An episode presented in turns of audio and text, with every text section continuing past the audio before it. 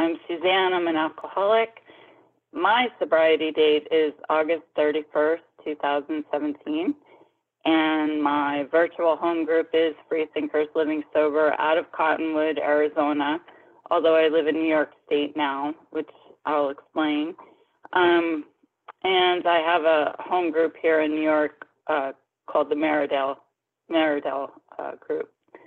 So, yeah, um, where do I begin? I guess I'll just begin at the beginning and tell you guys my story of how I got here, um, starting with what happened. Um, I I grew up in the state of New Jersey, and I don't know how many of you here in this meeting would know much about the state of New Jersey, but it's a very the culture there is very loud. It's um, very chaotic, rushed, and that's not me. Um, I always felt out of place in New Jersey. I felt um, very, I, I'm a very quiet person, quite introverted, and I was never comfortable in my own skin. And I grew up in a family where my parents were not alcoholics, but they had very alcoholic traits. They had alcoholic tendencies, if you will, or behaviors. They were um, very strict. Um, they loved me and my two siblings more than anything in the world, but they were very driven and they were very, um, they drove us. They wanted us to succeed in life in a certain manner, and they were, um, you know, they pushed us to do to do so. We we needed to be first in everything, not second. We needed to have straight A's, not B's. We had to excel in everything we did. But at the same time, they tried to, um, my dad tried to push self esteem on us, uh, pride, and um, my mom worried a lot. Her anxiety was extreme. And those two aspects of my parents both rubbed off on me in unhealthy ways. Um, there was no abuse in my childhood, nothing like that, no childhood trauma other than uh, just feeling very awkward around my peers. Um, like many of us, when I got into school, I felt very out of place. I grew up in, um, it was sort of the epitome of the suburbs, and we were the only house, it was a small town, but we were the only family in the town that um, were outdoorsmen. So I grew up in a suburbs where there was a lot of materialism, and my family did not have that. We spent our money on the outdoors, on going on trips in the car, uh, and we had my mother was a taxidermist, my father and my brother were hunters. We had dead deer hanging from the tree. We were fishermen. We ate what we caught. Um, we ate what my brother and my father hunted, be it deer, squirrel, rabbit, pheasant, whatever it was. Um, my mom had little mammals in our freezer to do taxidermy on. And my very best friend that I met in kindergarten, Tony, she was actually not even allowed to come to our house for a while until my parents met uh, her parents because they were sort of afraid of us because we didn't fit in. So I never really felt like I fit in in my town growing up, and I always knew I wanted to get out of New Jersey. Um, but I discovered alcohol when I was about 13, um, about 12 or 13. But the first time I really got drunk, I was 13. And it felt like magic. It was magic. I was suddenly talkative, witty, funny, or at least I thought I was. Um, I could outdrink the boys, and because my family pushed us to succeed in everything, you know, I had to have a thousand Girl Scout badges instead of just three or four on my sash. I had to fill it up, you know, that type of thing. Um, I decided I would outdrink all the boys, and I did. And it took a while, you know, for me to um, to really feel the effects of alcohol. So I guess I was always able to just drink more than my peers, and it did. It felt like magic. It felt like, oh, I found my answer to feeling so awkward around people. never a social butterfly. Um, I got caught the first time I got drunk. Uh, I was actually at my parents had a little log cabin in the woods for the summer, and it was a lake community, and we would spend our summers there. We didn't have a phone in the cabin, and I was very late getting back.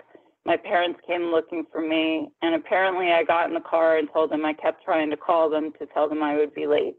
And so I don't remember doing this, but we didn't have a phone, and they could smell the booze all over me. It was vodka, and um, I got very, very sick the next morning, but it didn't stop me because to me it was magic. So I had older siblings. One was uh, nine years older than me. She's been in the program now for over two decades. And I had a brother who was seven years older than me. So they were able to get me alcohol, and they did.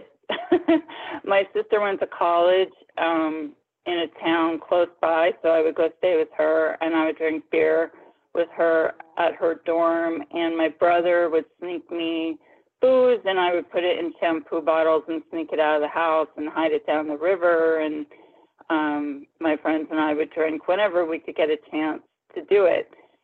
It was an era where we could sit outside the general store in our town and ask people, you know, will you buy us beer? Will you buy us, you know, alcohol? And a lot of times they did.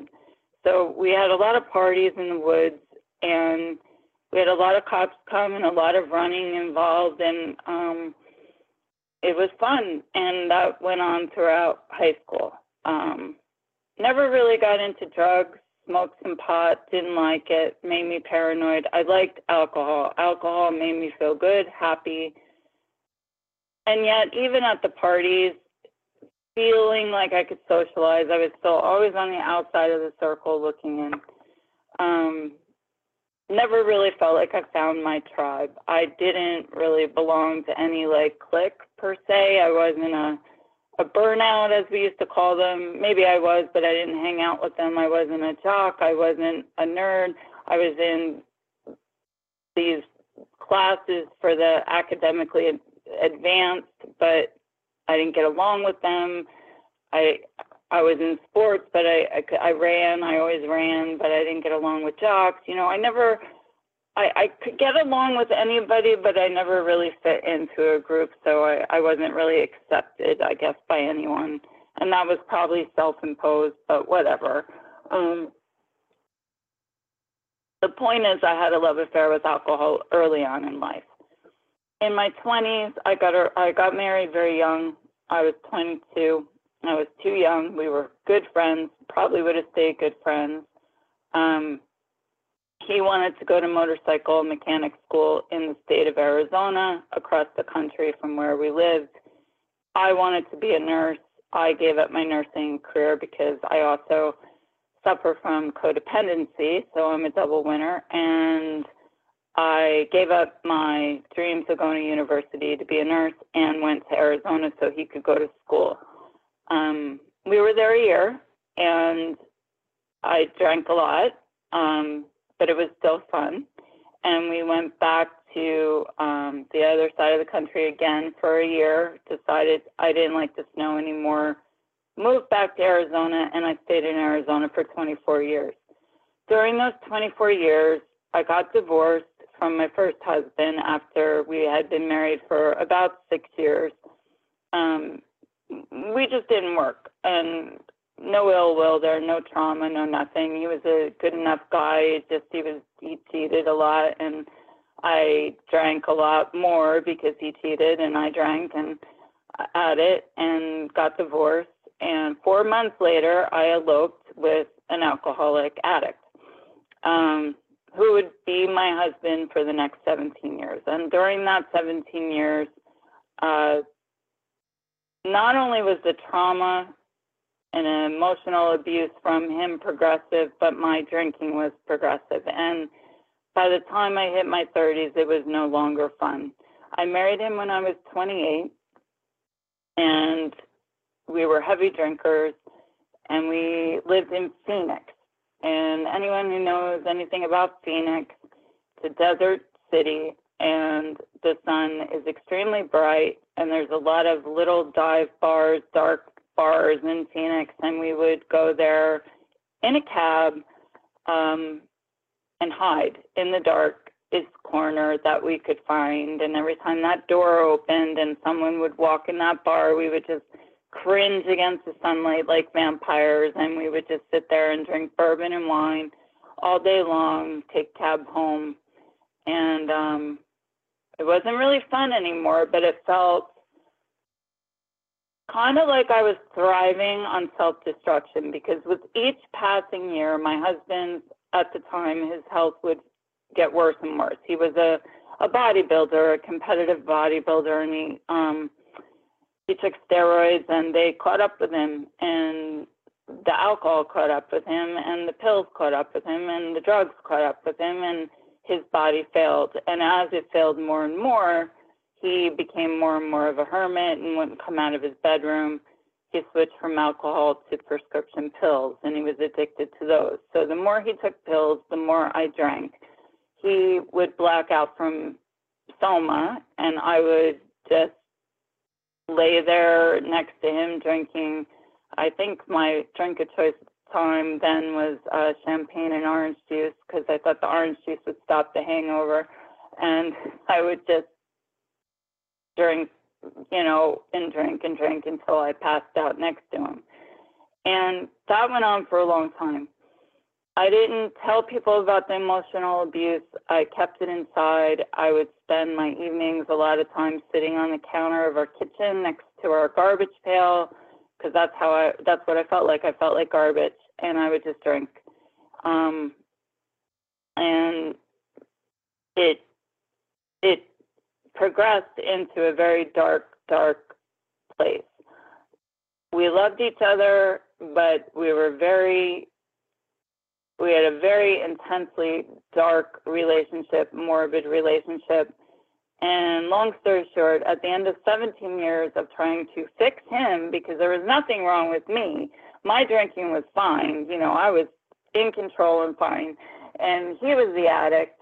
Um, towards the end, he used to throw me pills like peanuts to an elephant at a circus, and I would take them. So, needless to say, I discovered Percocet and Percodan, uh, morphine, Vicodin. Uh, they gave him every kind of pill. I, I don't know. Today, you can't get prescriptions the way he did then. I never did take Soma, but I did take the pain meds, and Percocet especially made me feel euphoric and energetic. So all this time, I kept my job because I work in IT and I work from home.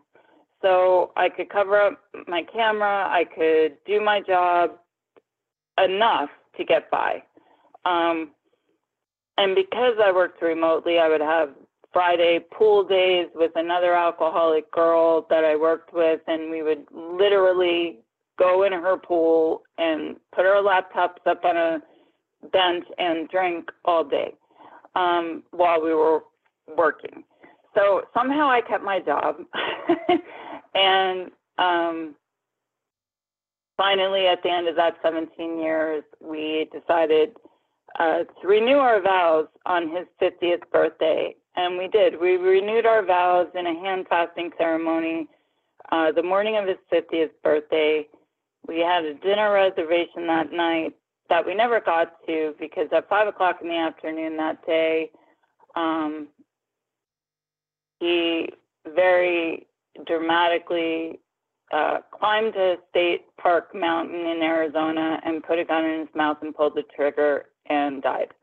So he killed himself, and um, the trauma of the suicide and the 17 years prior to that put me over some kind of line.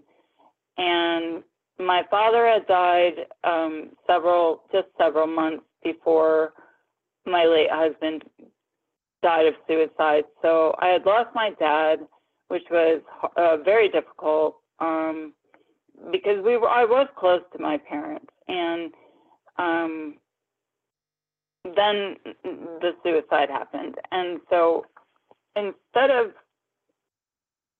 he believed he set me free, but instead of being free, my drinking and my pill use just increased dramatically. And I spiraled. I was circling the drain for three years after that. And during those three years, it sounds like a country song, but I had a dog that was 16 years old. I had her since she was a puppy. She died. My mom got diagnosed with uh, pancreatic cancer and she died. And four months after my, I'm kind of backing up now, four months after my husband killed, my late husband killed himself, I very stupidly jumped into a relationship with a man who was also an alcoholic, but he he was a closet alcoholic, very good liar, sociopath, narcissist. Um, everybody loved him. It was way too soon for me to be involved with anyone, but I did it anyway because I'm an alcoholic. And for almost a year, it was a physically and emotionally abusive relationship. I had never been physically abused before. I didn't know what to do about it. I was scared. I felt trapped. Uh, I did things in that relationship I would have never done sober.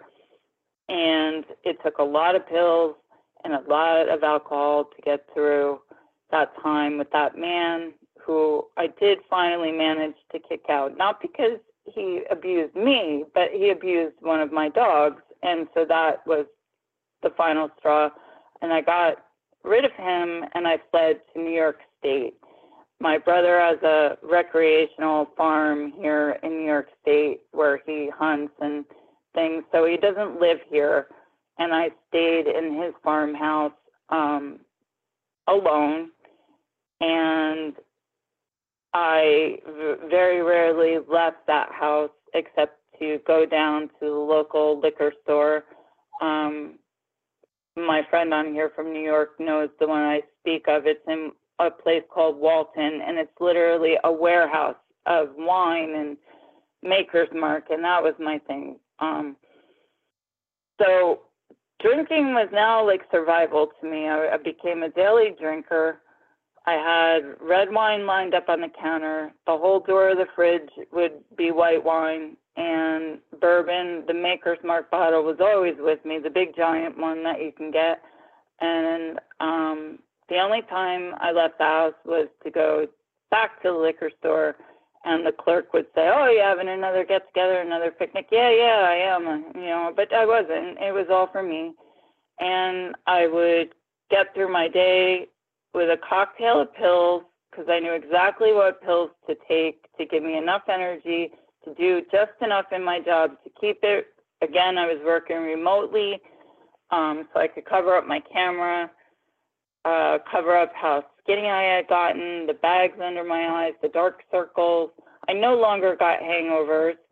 Um, I had the bourbon behind my head on the bed, drank it through the night, got up, poured it in my coffee because it's okay to have it in coffee when you're working, and um, I had a boss who told me if I got stressed out at work, drink wine, have a glass of wine in the afternoon. Well, okay, I'll have a bottle of wine in the afternoon, and then I'll have another and another until I black out. So I was waking up all different places all over my brother's farm, and it was really isolated. He has quite a bit of land. It was woods and meadow, and I would just like wake up, not know how I got there.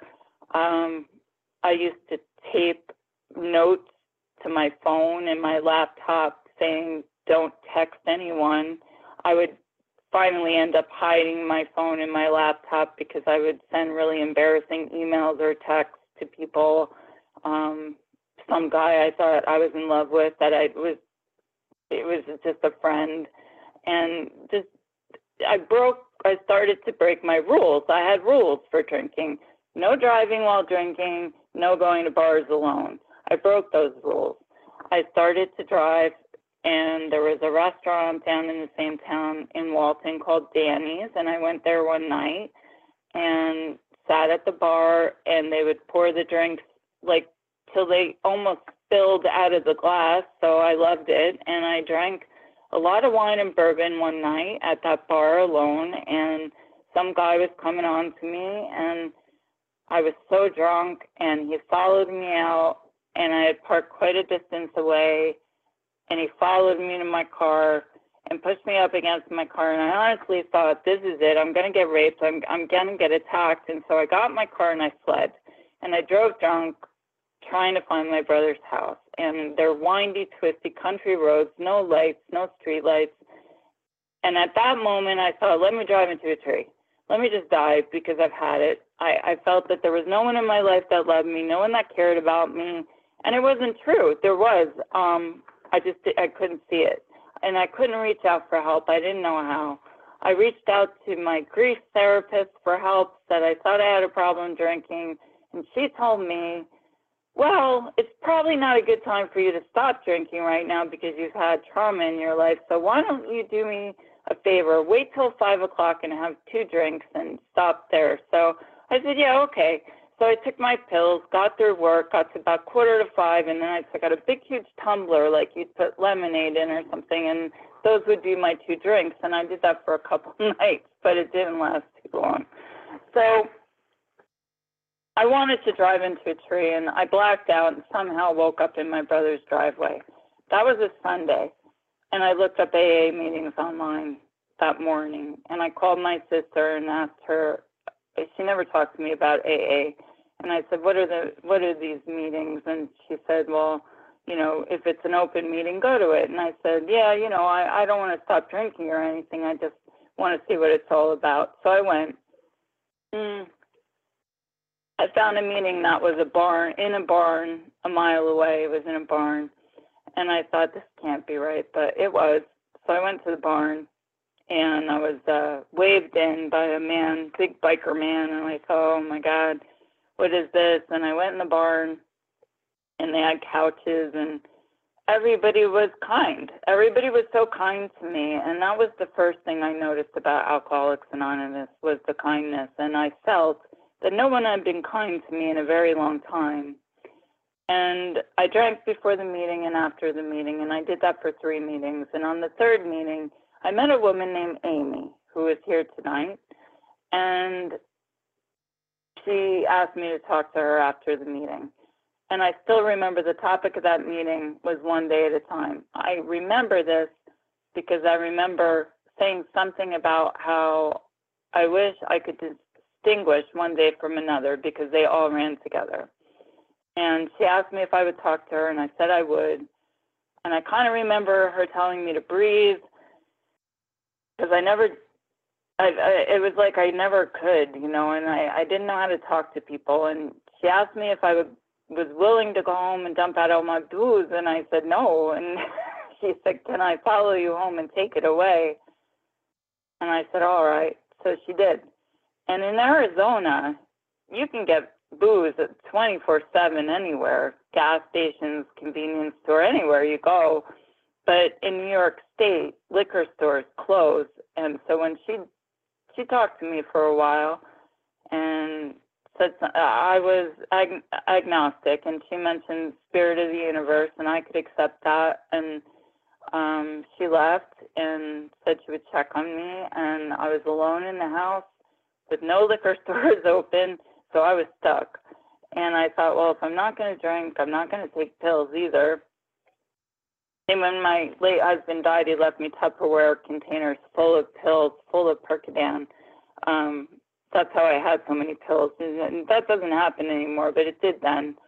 Um, and anyway, I didn't take any and I didn't drink. And I remember laying in bed think, and the wind was blowing through the trees. And I remember thinking, well, tomorrow morning I'm going to remember this. I'm going to remember that I heard the wind in the trees. And someone had given me a big book at the first meeting. And I saw this chapter to the agnostics, and I thought that would be about me, but it didn't seem to be about me. So I looked in the back, and there were the stories, and I read the stories. And I started to relate to the stories, and then I found the pamphlet with the quiz and the quest 12, it had 12 questions on it, and I answered 10 of them. Uh, yes. And I thought, wow, am I really an alcoholic? And I didn't really think I was. And then I started relating to the stories, reading the pamphlet, and thinking, well, maybe I am. And I decided I would go back to a meeting and give this thing a try. but the next two nights it rained, and I didn't want to go out in the rain, so I didn't go to the meetings. I would have gone out in a blizzard for booze, but I didn't go to these meetings because it was raining, and I was scared, and I didn't know how to be around people. But then I went. Um, I went again, and I kept going back, and um, I got sober seven days before my 48th birthday. And now, if I, you know, stay sober until August 31st, I'll have five years, uh, which is a drop in the bucket for a lot of you, I know. But for me, it feels um, amazing. And so on my 30th day, I took a chip at a meeting in New York State and I went back to Arizona and I drove alone with my dogs, three dogs, and it was the longest drive I've ever had. I had a list of phone numbers. I didn't know how to call people. I didn't, um, I did know how to text, so I stayed in touch with some people through text. And I went to a meeting in every state across the country, and there's a lot of states when you drive from New York State to Arizona, and I went to a lot of meetings. One night I went to a meeting that was on my app that told me where the meetings were, and the meeting wasn't there, it wasn't happening. So I went back to the motel, kind of discouraged. And all these motels that take dogs are around liquor stores, and I was thinking of drinking. And I got out of my car, and one of my dogs is a Rottweiler, and a man came up to me to talk about the Rottweiler and I could smell him a mile away, you know, smell the booze, and he was very drunk.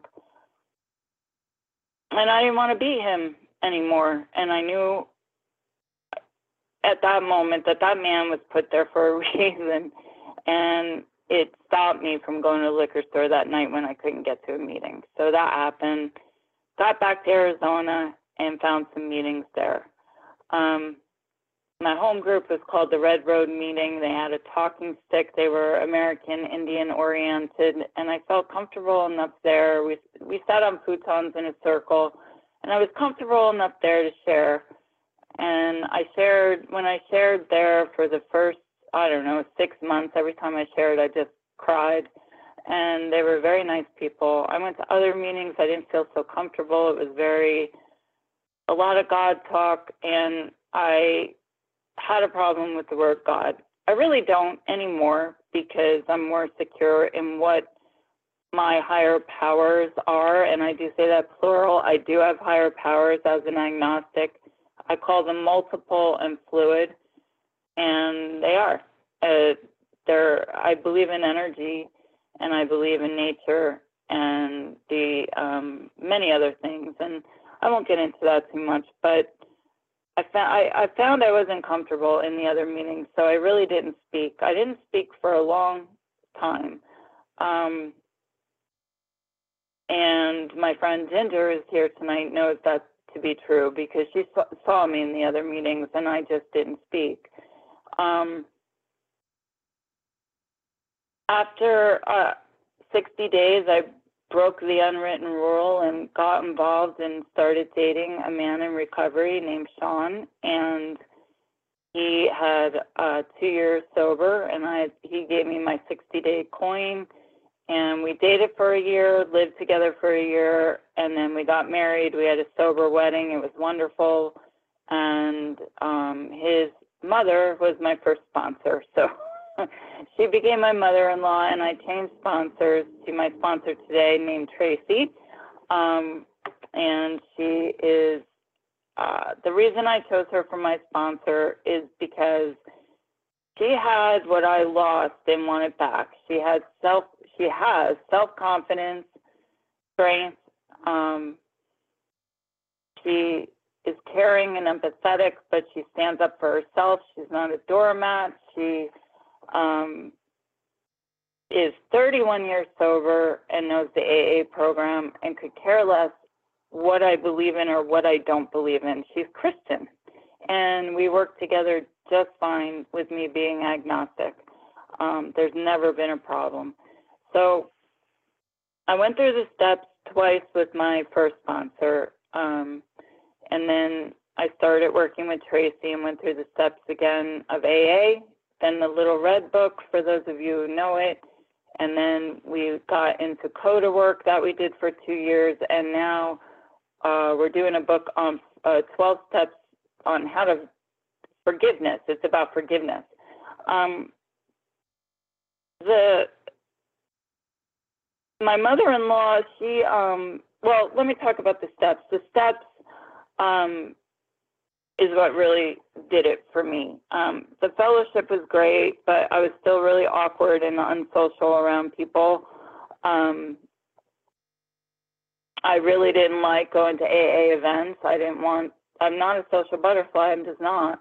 Um, but the steps were awesome, and uh, especially step five. Step five meant the world to me. I was still with my first sponsor. I did half of my step five with her and half of the psychologist because I get outside help for um, many different diagnoses. They don't matter. Um, it was mostly from trauma. So I started seeing a psychologist the same time I got sober, and I still see her today, and the two things work together very well. Step five set me free from a lot to do with um, shame and guilt, uh, misplaced shame and guilt, and other things that, you know, I really thought I'd go to my grave with. And then step nine, I went through my amends. One amends took three years to make, and once that one was done, I felt so much lighter, and um, it was a wonderful feeling. And I try to live in steps 10, 11, 12 today.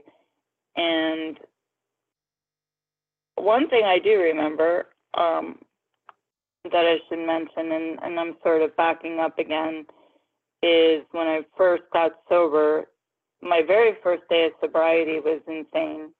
Uh, I tried to work and I worked online, obviously, for my IT company, and a tech came, didn't tell me it was there, and cut off my internet when I was in the middle of a presentation to both of my managers. So I ran outside with my hair all sticking up and crazy clothes on, and, and I um, started screaming at the poor tech. And I wish I knew who he was because I never did get to make amends to him. But I was swearing and cursing and carrying on. And um, Amy checked on me and told me to eat sugar, and I, you know, I did, and it helped a little bit or whatever. But I remember I don't know how many days went by. I said to Amy on the phone, you know, I'm finally feeling some hope.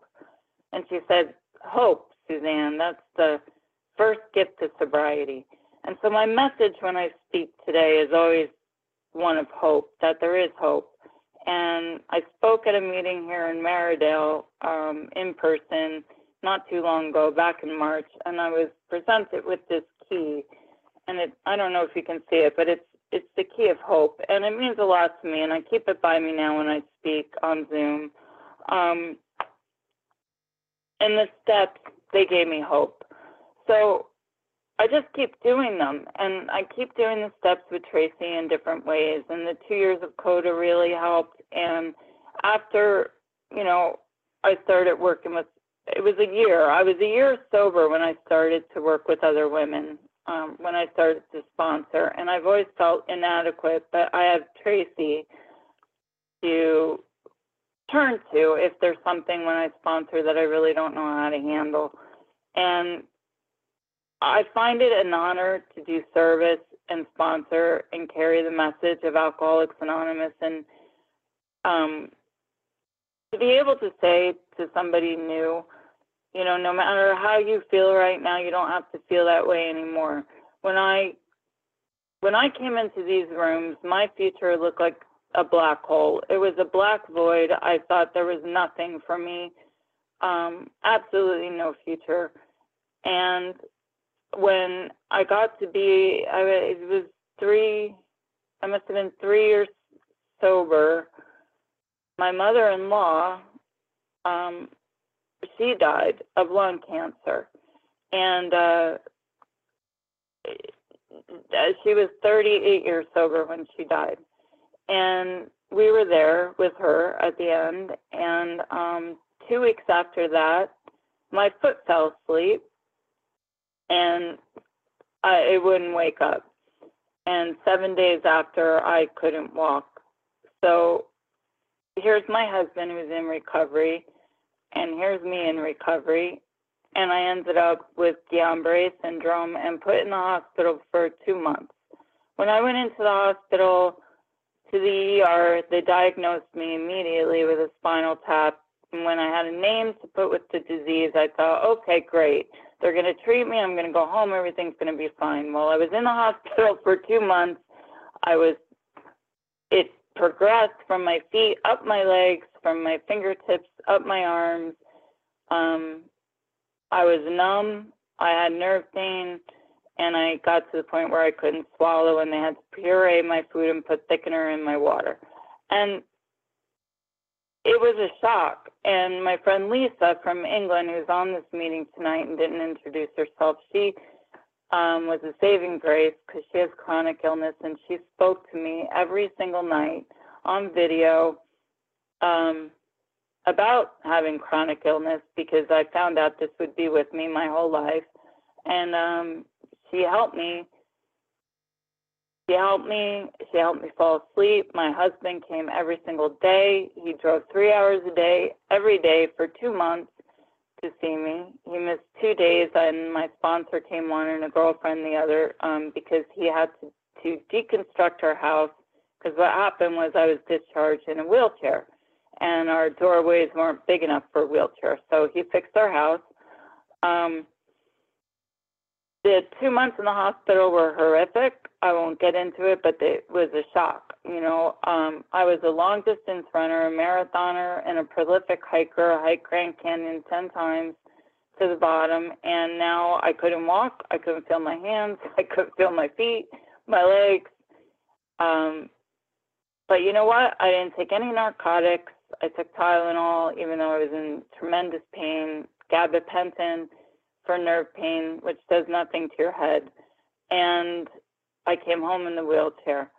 And everything felt like uh, sandpaper, even my dogs. And I didn't think I'd ever get out of the wheelchair. So I was going to order a custom wheelchair. It was like $3,000 because I thought I was never going to get out of the chair. But I'm an alcoholic. I'm stubborn. I went to outpatient PT and OT for many months and I got from the wheelchair to a walker to a cane and I was told if my feet stayed numb I would never walk unaided but I do I still can't feel my feet I have chronic pain I have nerve pain I can't really feel my hands too well I learned a craft uh, called decoupage and we decided that we wanted to move well, I decided I wanted to move back to my roots, back to New York State, and be in this beautiful place um, that is a lot like England. And I love England, by the way. I've been there many times. And I asked my husband, who's from California, will you go to New York State and live there with me for the rest of our life? And he came sight unseen. He said yes. And here we are in an old 1865 farmhouse I can walk, uh, even though I can't feel my feet. I had to retrain my brain to feel my feet. Um, we have our own plumbing company, just me and my husband. He hit the ground running out here with work. We love our old house. We have uh, seven acres of land that we love, and we're gardening. And we have four dogs and a cat inside and a cat in the barn and we're living the dream and we're sober and we're clean. I stayed sober through that. And looking back, it's like, how did I do that? Well, I did that with the steps and the fellowship and my sponsor and my friends. Um, because I have friends today and I know how to ask for help today. And um, I still have depression. I still have anxiety. I still have times where the disease hurts a lot. And do I think about a drink? Oh, yeah. I romanticize a drink and I tell on myself and I call my sponsor or I tell my husband, you know, I thought about a shot of bourbon. But, you know, I think about that shot of bourbon and I think, oh, it feels nice in my stomach right now, nice and warm. And then I think, yeah, it'll make me feel good for a few minutes. And then what's going to happen? I'm going to drink that whole bottle or I'm going to get wine and drink that and I'm going to wake up and throw away all my sobriety and all my time and all this work and I'm going to disappoint my sponsor, disappoint my sponsees, disappoint my husband, and nothing's going to change. Nothing's going to get better. A drink is never going to help anything. So I don't do it. I found out a few months ago now that now I need heart surgery. So yay me, I get to go back to the hospital. Um, I need valves uh, repair done on my heart, and it's a good thing because I've had this valve problem my whole life. So if they fix it, I'll be I'll feel better physically, hopefully. You know, that's the hope again coming in. And um I have that surgery on July 11th, and when they first told me, my first thought as an alcoholic was, "Oh, I want to drink," but I didn't have that drink. And when I talked to the surgeon, I said, "I don't really want opiates for pain meds," and he said, "Well, we can we can do Tylenol, and if, and if you can't you know, if you're in too much pain, your body won't heal. So if the Tylenol doesn't work, we're going to have to do something else. But we certainly don't have to send you home with a prescription for opiates if you don't want them. And I said, Good, I don't. And he said, Why not? And I said, Because I just don't want them. and he said, Okay. And so we'll see. You know, we'll see. I don't know what it's going to feel like. I don't know what kind of pain I'm going to be in. But I'm scared. And I talk about it. I share about it in meetings. I talk to my sponsor about it, my husband, my friends. I can do that today. I never used to talk about what was scaring me when I before I got sober. And that was another reason I drank. I drank to be in oblivion. You know, I have a lot of yes. I, I don't have a DUI because I got lucky and because I took cabs a lot. I never went to prison or jail because I never got caught doing things that I did. I, you know, kept my job probably only because I worked remotely. And, I, you know, I had a car, you know, all that kind of stuff. But emotionally, I had nothing, nothing. I had no hope. I was completely hopeless when I got here. And I had no future that I could see and I wanted to die. I wanted to follow my late husband that killed himself. Today, I live by the principles of, of this program as best as I can, and I see them to be honesty, hope, faith, courage, integrity, trust, willingness, um, humility, uh, responsibility, reparation or restitution, perseverance, spirituality, and service. And I love service service helps me a lot, whether it's in the community or in the fellowship. I love doing service. And when I used to be asked to speak, I always said no. And now I always say yes. And I still get anxiety before I speak, but I feel that if I can even reach one person and tell them there's hope in sobriety, it's a good thing. So I say yes today. Um, Incidentally, I've never spoken this long in a meeting uh, when I told my story, but since you have no time limit, it gave me a chance to fill in some more of the blanks, which a lot of it is still coming back to me as I work the steps. Things still come back to me, whether it's CODA steps, AA steps, now doing the steps in this forgiveness book. Um, I'm still remembering things and, and the progression of the disease and how it progressed so slowly without me realizing it and me really thinking that my late husband was the only one with the problem, not me. And then after he died, just how quickly I spiraled and circled the drain and just how lucky I feel to have found Alcoholics Anonymous and how lucky I feel to have found secular AA a year into sobriety, a year or so, give or take. Um, and now I'm able to go to any meeting anywhere and be able to say I am agnostic. And, and in New York, it's accepted. In Arizona, I didn't feel like it was. I really didn't, except for my free thinkers meetings. Um, but here in New York State, it doesn't seem like anybody really cares. They just want everybody to stay sober. And I love that about where I live today. Um, and I have bad days. I have scary days. I have um, days where all I can do is still lay in bed because I feel depressed, and that's okay. Um, because most days I'm up, I'm around, I'm doing what I love, and I have that magical word of hope.